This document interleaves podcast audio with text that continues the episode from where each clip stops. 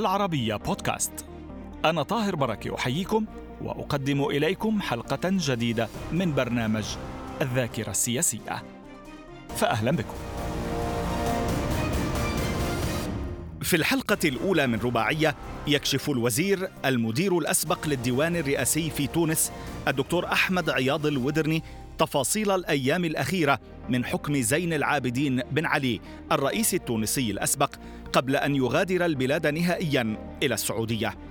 في اللقاء الأخير مع الوزير التونسي الأول وقتها محمد الغنوشي طلب بن علي تفعيل حال الطوارئ والعمل على تشكيل حكومة جديدة.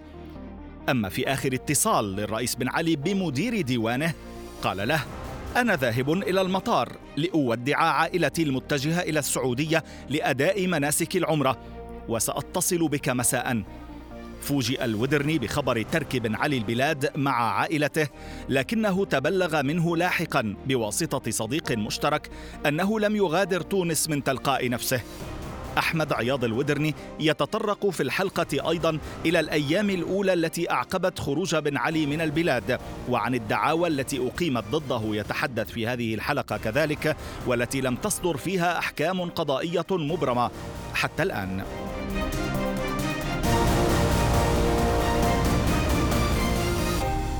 أهلا بكم معنا معالي الوزير. أهلا بك أستاذ طاهر وتحياتي لكم ولقناة العربية. وتحية خاصة لكافة مشاهديها في العالم العربي وفي تونس بطبيعة الحال. وأتمنى أن تكون الحصة مفيدة وممتعة إن شاء الله بحكم معلوماتك وخبرتك. وكل ما عايشته في الفترة الأخيرة خاصة صراحة طيلة العقود التي عملت فيها سياسيا في تونس ولكن سنبدأ بالفترة الأخيرة بالساعات الأخيرة التي عاشها نظام زين العابدين بن علي الرئيس التونسي الأسبق. يوم الرابع عشر من يناير من عام 2011 كيف عشت الساعات الأخيرة من زمن نظام حكم بن علي؟ طبيعة الحال هو يوم 14 جان في 2011 كان يوما فارقا في في حياتنا ك كمسؤولين آنذاك. وكان هنالك نوع من التوتر بحكم ما يجري في البلاد من احتجاجات وكان يعني من حيث العمل يوما يكاد يكون عاديا لولا ما قلت منذ حين. وفي ذلك اليوم أنا بالنسبة لي على الأقل أتذكر ثلاثة أو أربع أشياء ربما تضيء أو تفيد. في الصبيحة يعني في الساعة العاشرة والعاشرة والنصف هاتفني الرئيس زين العابدين بن علي رحمه الله وقال لي انزل بحذايا للمكتب لنرى بعض الأشياء. وكان في ذلك الوقت بالذات كان هنالك احتجاج ومظاهرة ومتظاهرين أمام مقر وزارة الداخلية. وبلغنا آنذاك أن كان هنالك حمل همامي وهو يساري آنذاك. السياسي اليساري المعروف نعم. المعروف. كان محتجزا في الداخلية وكان تساؤل للرئيس بن علي وتساؤلي أنا خاطر لم يكن في لي علم بهذا الموضوع. ماذا يفعل؟ وهاتف الرئيس وزير الداخلية آنذاك السيد أحمد فريعة وقال له لا يجب أن يبقى عليه موقوفا لم يكن هنالك داعي معين. هذا ما إذا طلب الرئيس إطلاق سراح حمى الهمامي. طلب و أذن لوزير الداخلية بإطلاق سراحه. بطبيعة الحال هذا ما تم فيما بعد هو. تمام. و هذا آخر لقاء يعني عمليا آخر لقاء آخر بينك وبين لقاء الرئيس ما, ما الذي طلبه منك؟ هل وجه بأمور معينة؟ طلب بعد بعد حين اتصل بال, بال بالوزير الأول محمد الغنوشي محمد الغنوشي و وتواصلت الجلسة لزمن غير طويل كنت موجودا؟ كنت موجودا تواصلت الجلسة معه ليقول في نهاية الأمر أن نفعل حالة الطوارئ. وبحكم أن الدستور يفرض آنذاك أن في حالة الطوارئ يكون القيادة للقوات الأمن والجيش كلها تحت إمرة رئيس أركان الجيش آنذاك الجنرال رشيد عمار بحيث يتولى الإشراف على قاعات العمليات في وزارة الداخلية وفي وزارة الدفاع بطبيعة الحال التي هي وزارته وحتى قاعة العمليات بتاع الأمن الرئاسي. وخول رئيس الجمهورية آنذاك للوزير الأول والخلية الأزمة والقيادة الأمنية يعني آه، رشيد عمار آنذاك بتحديد ساعة آه، منع الجولان حسب مقتضيات العمل لأن كان اليوم يوم جمعة. هذا. و آه، وكان قبل يوم الرئيس زين العابدين بن علي قد حل الحكومة. صحيح. وقرر تكليف السيد محمد الغنوشي بتكوين حكومة جديدة. لم يعطها عنوانا لأننا تحدث الناس آنذاك عن حكومة إنقاذ حكومة وحدة وطنية. لكن هذه يعني مجرد هو لم يسميها. لا لا. ولكن ما كانت توجيهاته في ذلك الاتصال لمحمد الغنوشي لم تكن هو كلف ولكن ما زالت التوجيهات ما زال ما جاتش. هل تحدث إليه في موضوع في الاتصال ذاته؟ لا مش في الاتصال هذا. بعد بعد الجلسة مع الرئيس رجعت إلى مكتبي وانتهى كما تقولون في الشرق الدوام. يعني حصة العمل يعني يوم الجمعة تنتهي في بعد منتصف النهار يعني في الظهر في الساعة واحدة ونصف شيء من القبيل وعدت إلى المنزل.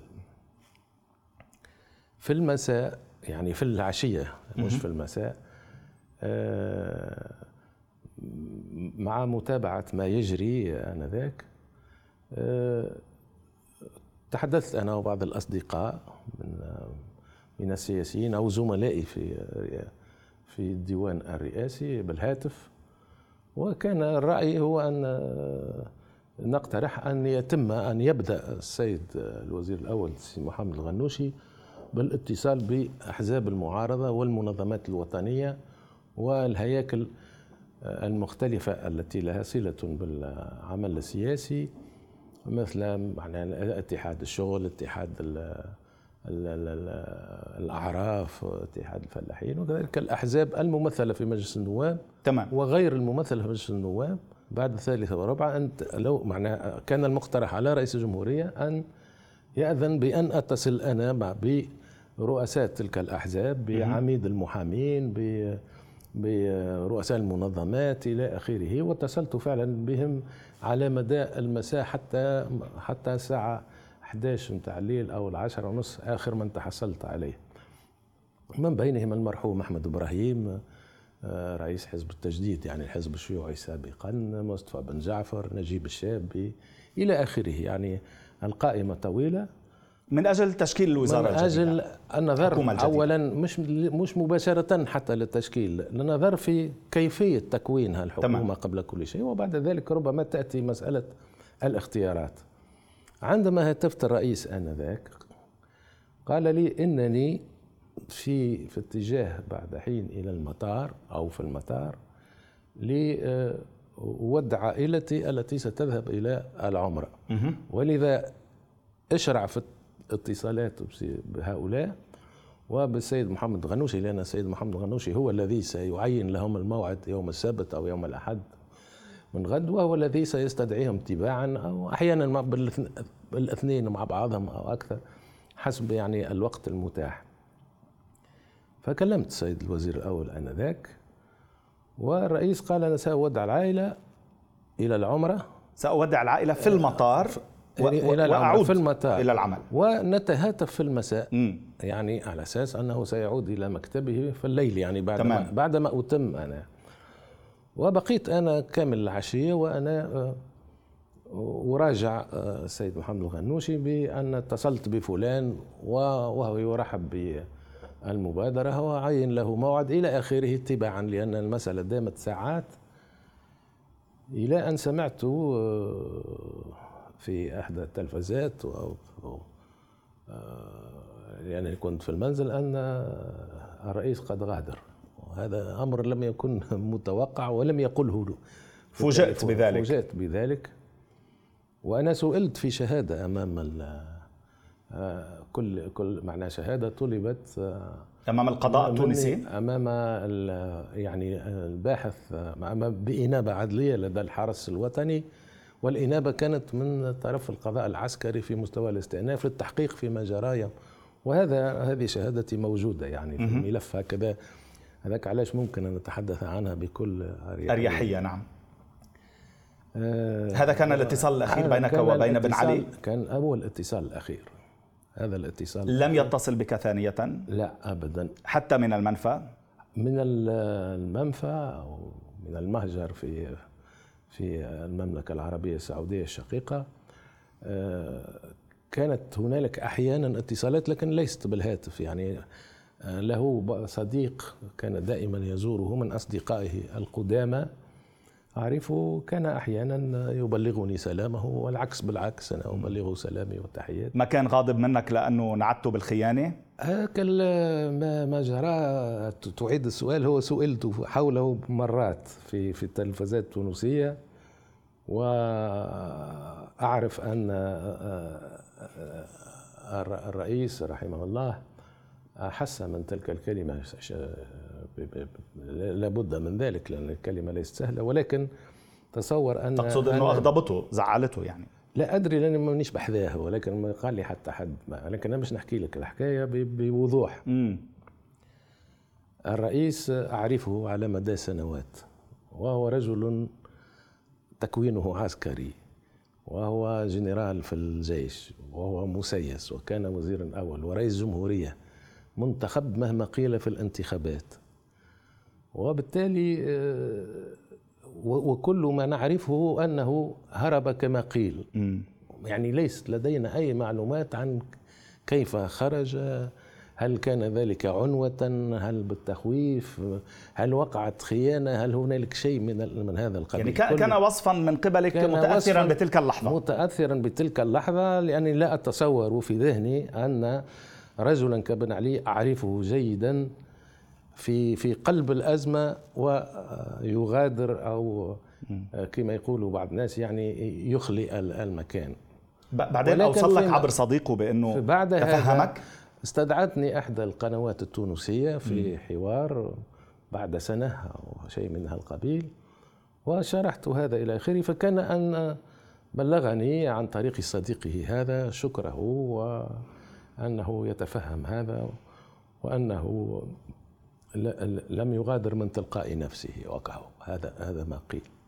قال لك نقل لك ذلك بأنه لم يغادر من تلقاء نفسه. هذا ما نقله صديقه. ماذا قصد الرئيس التونسي الأسبق زين العابدين بن علي عندما نقل إليك عبر صديقه بأنه غادر عنوة إذا صح التعبير بأنه لم يختر أن يغادر بنفسه؟ هل أجبر على ذلك اذا لم يوضح صديقه استعمل أنه لم يغادر من تلقاء نفسه أي أنه لم يتخذ القرار ليغادر. كيف غادر؟ الله أعلم. هنالك روايات وأنا لا أصدق رواية ليست أمامي مدعماتها الحقيقية. طيب بس أنت يعني كنت قريبا جدا يعني كنت في أروقة القصر الرئاسي. حتى, حتى ذلك اليوم. مم. وبعدها لم تعد هنالك أروقة. أولا لأن الحكومة حلت من يوم الخميس 13 وبالتالي بقاء كل الوزراء هو بقاء لمواصلة الأشغال اليومية فقط. وفي انتظار أن تتكون حكومة جديدة و... تمام. بس هل هناك تصور هو الأقرب إلى ذهنك إلى تفكيرك بأنه حصل؟ لأنه تعرف يعني مثلا آه، السيدة ليلى طرابلسي زوجة آه، الرئيس أو أرملة الرئيس الآن كانت آه، غمزت من قناة علي السرياطي مدير الأمن الرئاسي بأنه هو الذي دفعه إلى المغادرة بعد تخويفه من أن المظاهرات قادمة وأنه قد يتم ما لا يحمد عقباه. اتهم الجميع في ذلك. كل من كان له صلة بالشأن الأمني والأمن الرئاسي إلى آخره اتهموا واتهموا بعضهم البعض. ولذلك لا يمكن أن نقول أن فلانا أو فلتانا. لكن المهم هو أن تلك المغادرة جاءت في في في آخر مسار طويل. هو مسار بناء ما سمي آنذاك في بداية العشرية ب الشرق الأوسط الكبير والتغييرات إلى آخره والضغوط كانت شيئا فشيئا تتراكم حتى آه، وانطلق الشأن من من تونس وكانت البقية كما يقولوا كقصر من من أوراق اللعب شاتوت كارت كما يقولوا يعني أنت تريد أن تقول بأنه هي لم تكن ثورة إنما مؤامرة؟ أنا لم أقل أبدا أنها كانت ثورة ولكن قلت دائما أنها مسيرة احتجاجات شعبية كانت وراءها أوضاع ومطالب شرعية لشباب بالجهات إلى آخره. لكن أن نقول إنها ثورة يجب أن نرى من هي قيادتها ما هو برنامجها من وراءها إلى آخره. ولكن تلك الاحتجاجات وخصوصا بعد خروج الرئيس بن علي فسحت المكان لكل من كان يترصد ويتربص بالسلطة وأخذوها. وسوعدوا على ذلك من أطراف مختلفة. هنالك من جاء تحت جبة أوروبا هنالك من جاء من تحت جبة بريطانيا هنالك من جاء تحت جبة الأمريكان هنالك من جاء يعني ليفسح لقدميه مكانا على الساحة. ورأينا كيف أن عشرية كاملة بعد ذلك لم تكن عشرية تجديد للحكم بل كانت عشرية اقتساما للغنائم. الإخوان بجبة من أتوا؟ آه، الإخوان آه، ذكاؤهم في تعدد آه، جباتهم أو جبائبهم كما نقولوا إحنا في تونس. هنالك الجبة الإنجليزية الجبة الأمريكية الجبة الأوروبية الجبة المشرقية الجبة الإخوانية يعني التنظيمية. ولكن أليس النظام هو من رماهم في تلك الجبائب. آه النظام النظام يمكن نقول رماهم لكن دون أن أن يكون في الكلمة يعني آه، معنى سلبي لأن رمتهم أفعالهم. هم شاركوا بعد 7 نوفمبر أمضوا الميثاق الوطني وأمضوا على المحافظة على مكاسب الدولة في الحريات العامة وفي آه، وضعيات المرأة التونسية وفي البناء الديمقراطي وخصوصا في فصل الدين على الدولة. على أساس أن الدين شأن شخصي وشأن عقائدي يهم حرية الأشخاص وشأن يحميه الدستور وتتولى شؤونه الدولة.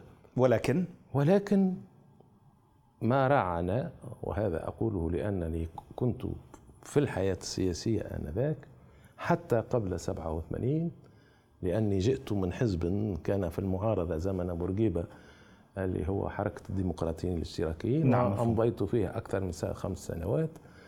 قبل أن تلتحق بالتجمع الدستوري الديمقراطي. بالتجمع سنة 88 وأنا من عائلة وطنية من عائلة قاومت الاستعمار وعرفت السجون إلى آخره. وأيضا أنا من عائلة اجتماعية لأن كان فيها نقابيين وأنا أيضا كنت ناشط نقابي. ماذا تريد أن تقول؟ ما أريد أن أقوله أنه في كل تلك المراحل عندما يفتح المجال الاتجاه الإسلامي سابقا الذي أصبح فيما بعد النهضة. آه، منذ السبعينات قام بأعمال مشاغبة وأعمال عنف. سنة 77 في الفنادق السياحية في الساحل سنة 81 80 و 81 تحركات تلمذية في الشوارع وحاول أن أن أن يستغل الشباب الصغار يعني شباب المدارس. وفي سنة 88 أمضى الميثاق الوطني ورحب بقدوم بن علي و المقصود بعد تسلم بن علي السلطة في السابع من نوفمبر. بقدوم بن علي بعد تسلمه السلطة. وأمضى الميثاق ولكن رغم ذلك رغم ذلك صارت أشياء يعني في الميدان رجعنا إلى ماء الفرق على وجوه بعض الأئمة إلى اعتداءات حتى وصلنا سنة 91 إلى عملية باب سويقة التي اعترفوا بها المرحوم منصف بن سالم الذي كان وزيرا من من النهضة في التعليم العالي صرح بذلك بشكل يعني واضح وغيره من القياديين وحتى من المشاركين في تلك العملية. وبالتالي تلك الأعمال مع ما جرى فيما بعد عند جارتنا الشقيقة الجزائر العشرية السوداء التي سقط فيها ضحايا كثيرون من الأبرياء والمدنيين والنساء والأطفال إلى آخره ولجأ خلالها إلى بلادنا الكثير من أشقائنا الجزائريين الذين هددوا في حياتهم باسم الجهاد الديني باسم كذا إلى كل هذه الظروف كانت كل تؤدي هذه إلى طريقة تعاطي أدت النظام. إلى تعاطي يعني بين ظفرين سمه ما تشاء أمني أو فيه تشدد لكن التشدد كل ما كان يرفض فيه هو التجاوزات ووقعت تجاوزات وحوسبت أحيانا ولم تحاسب أحيانا أخرى. تمام مع الوزير بالعودة إلى الرابع عشر من يناير م. كيف تصرفت عندما علمت من التلفزة م. أن الرئيس غادر تصرفت آه، هو اول أول شيء سألت سي محمد الغنوشي لأن بيناتنا الهاتف الوزير الأول. قلت له يا سيد الوزير الأول هل هل حقيقي أن بن علي غادر انه هرب قال لي فما منها الحكاية. معناها صحيح. هناك شيء من هذا. لا فما منها الحكاية معناها يعني صحيح. يعني صحيح. آه هذا هذا ما ما وبعدين هل هل كان متحفظا؟ آه، ما لم يكن يعني متحفظا بل هو هو كان متحفظا في شيء لأن في اللحظة التي أجابني هذا الجواب. هو كان يستعد للذهاب إلى كرتاج لإمضاء النيابة على الرئاسة على الفصل 56 من الدستور صحيح. ولم لم لم يعلمني بذلك وليس وهو حر ان لا يعلمني فهو الوزير الأول وله الحق أن يقول أو لا يقول. ولكن لذلك شعرت بأنه كان شعرت أن هنالك شيء. إلى أن رأيته هو وهو والأمر يعلن وهكذا وبعدين وقع ما وقع اليوم الموالي وانتقل ناقشنا كثيرا آنذاك في تغطياتنا مدى مشروعية ذلك. إلى 57 كيف نظرت إلى هذا الأمر حينها؟ عندما كنت تتابع ذلك؟ كنت أتابع ذلك ولكن لم أنظر إليه من باب المشروعية لأنني لا أدعي الفقه في القانون. أنا رجل علم اجتماع. ولكن هؤلاء عملوا مع الرئيس والرئيس غادر. هل أنصفوا البلاد بأن تسلموا السلطة مكانه أم آه. أنهم تسرعوا أو نفذوا مخططات أو ساعدوا مخططات؟ هو كل ما تبين فيما بعد لأن فيما بعد رأوا حتى الإتصالات حتى بيني وبين السيد محمد الغنوشي الوزير الأول بقيت لأيام وحتى مع فؤاد المبزع لأيام ثم انقطعت ما عادش ياخذوا الهاتف إلى آخره يعني ضليتك ف... تتصل فيهم لأيام؟ لأيام لأيام ما الذي كان كانا يقولانه لك؟ مش أشياء كثيرة ولكن بدأت أحس شيئا فشيئا أن هنالك لعبة أخرى لعبة أخرى لعبة أخرى شو يعني لعبة؟ اللعبة التي عاد بها عادت بها آه، فلول كثيرة من الخارج واستقبلوا ودخلوا في في المفاوضات إلى آخره ودخلوا للإدارة ودخلوا إلى وزارة الداخلية وإلى آخره يعني يعني تقصد آه، النهضة؟ تقصد الاتجاهات الإسلامية؟ النهضه النهضة ومن معها ومن وغيرها. ومن والاها كما يقول ابن خلدون يعني والاها بدون أن يكون آه، آه، اخوانيا أو حتى اسلاميا. بس اللي كانوا يعملون مع الرئيس آه، يعني لا اللي كانوا يعملون مع الرئيس؟ أو هل أخطأوا بذلك؟ لا الذين كانوا يعملون مع الرئيس شكونهم هم؟ عندك أعضاء الحكومة أعضاء الحكومة قلت لك الحكومة حلت من نهار 13 لا أقصد الوزير الأول وسيد فؤاد المبزع سيد فؤاد المبزع بصفته كرئيس مجلس النواب ومجلس النواب لم يحل وقته. نعم. مازال ما تحل طيب بس هذه شخصيات الدولة الكبرى والو... التي تسلمت السلطة. والوزير الأول سي محمد الغنوشي هو مكلف من طرف الرئيس يعني هنالك تواصل في بقاء كيف وليس كيف شعرت أنهما شريكان في لعبة كما سميتها؟ لا ما قلتش لم أنا لم أقل شريكان بل أحسست فيما بعد أن شيئا ما تغير لأن سلوكه ما تغير. كيف؟ أشرح لي أكثر. يعني سلوكه ما في اتصالاتنا في, في اتجاهي لأن أنا كانت اتصالات بسيطة وأعرف أن آه، مع لا أعرف بالضبط من أحاط بنفسه مثلا الوزير الأول ولا بعدين آه، الرئيس المؤقت إلى آخره. هذه أشياء دارت فيما بعد. دون أن أكون متابعا لها عن قرب. هل عززتم أمنكم الشخصي بعد ما حصل؟ لا لم أنا لم يكن لدي أمن شخصي لا قبل ولا بعد. لم تخشى من تداعيات ما حصل عليك؟ أنا نحن لا نخشى إلا الله. بس حضرتك كنت مدير ديوان رئاسي يعني ولو مدير مدير ديوان رئاسي أيام زمان ليست له حراسة شخصية. له فقط سائق في والسائق أنا كان يرافقني إلا في مهماتي الرسمية وفي العمل فيما غير ذلك أنا سائق نفسي. طب لم تس... لم توقف؟ لم تحتجز؟ لم لم لم أوقف ولم أحتجز. ابدا. طيلة الفترة الماضية. طيلة الفترة الماضية. لم يكن هناك استدعاءات في قضايا آه معينة؟ هنالك استدعاءات هنالك قضايا جارية وهذا موضوع لا أتحدث عنه لأن كل شيء موجود أمام القضاء. آه وال وبالمناسبة أنا لي ثقة في القضاء التونسي رغم أن هنالك بعض ولي ثقة في المحامين اللي هم يمثلوا يعني آه، بالمجد قوة من من من القوى التي تحمي آه، البلاد. والمشروع الديمقراطي وقوة حية. ولكن نحن نتحدث عن قضايا فساد قضايا وعن قضايا تعذيب وهذه آه. قضايا كانت في صلب مطالبات الثوار هي كما جارية القضاء سيفصل فما أشياء فصلت. وانتهت. أخذت فيها براءة؟ تأخذ براءة من محكمة التعقيب في موضوع فإذا به يطرح في العدالة الانتقالية. قلت لا أتحدث عن هذا لأن أمام القضاء لأن هنالك إشكاليات ولكن لنا ثقة في تونس وفي قضائها. هل مورست فعلا هل طبقت العدالة الانتقالية فعلا أم عدالة انتقائية؟ مانيش باش نحكي على العدالة الانتقالية ما باش نحكي على الفترة الانتقامية. انتقامية. يعني عشنا فترة فيها الكثير من الحقد وفيها الكثير من الشماتة لأن لم يكن في السلطة خلال عشر سنوات رغم انتقادي لهم ولكن عندما تكون عندك السلطة وتكون هنالك النفس الكبيرة كان ممكن آه، آه، القطع مع حلقات الفعل وردة الفعل والشماتة من أجل فتح صفحة جديدة مثلا طبعا لأن مفهوم. انتهى وقتي في هذه الحلقة أعذرني. بل لكن لنا الكثير من الأحاديث في الحلقات المقبلة معالي الوزير. شكرا لوجودك معنا مجددا. تابع وإياكم في الحلقة المقبلة من الذاكرة السياسية مع الوزير مدير الديوان الرئاسي الأسبق في تونس أحمد عياض الوذرني فأرجو أن تكونوا معنا. إلى اللقاء.